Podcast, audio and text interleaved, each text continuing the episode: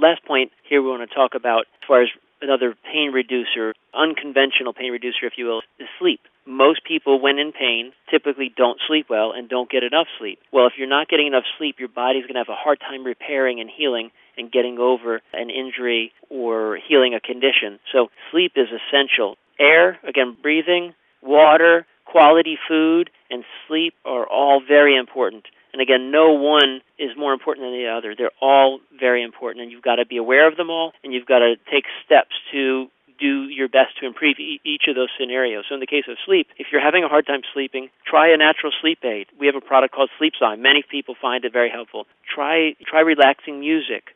Try a blindfold. You know, try whatever you can find to get better sleep because if you do, you will only feel better and you will heal faster. All right, so that's a long list. You know, we spent quite a bit of time there going through all those different things that you can do to reduce pain. Again, all the things Steve and I just talked about and shared with you are pain reducers, but not necessarily solutions to the underlying problem. Some of them contribute to addressing the underlying problem, but they're just part of it. So those things can help you reduce pain, but don't stop there. You've got to address or fix the problem, as we like to say, and that is by addressing those five key areas.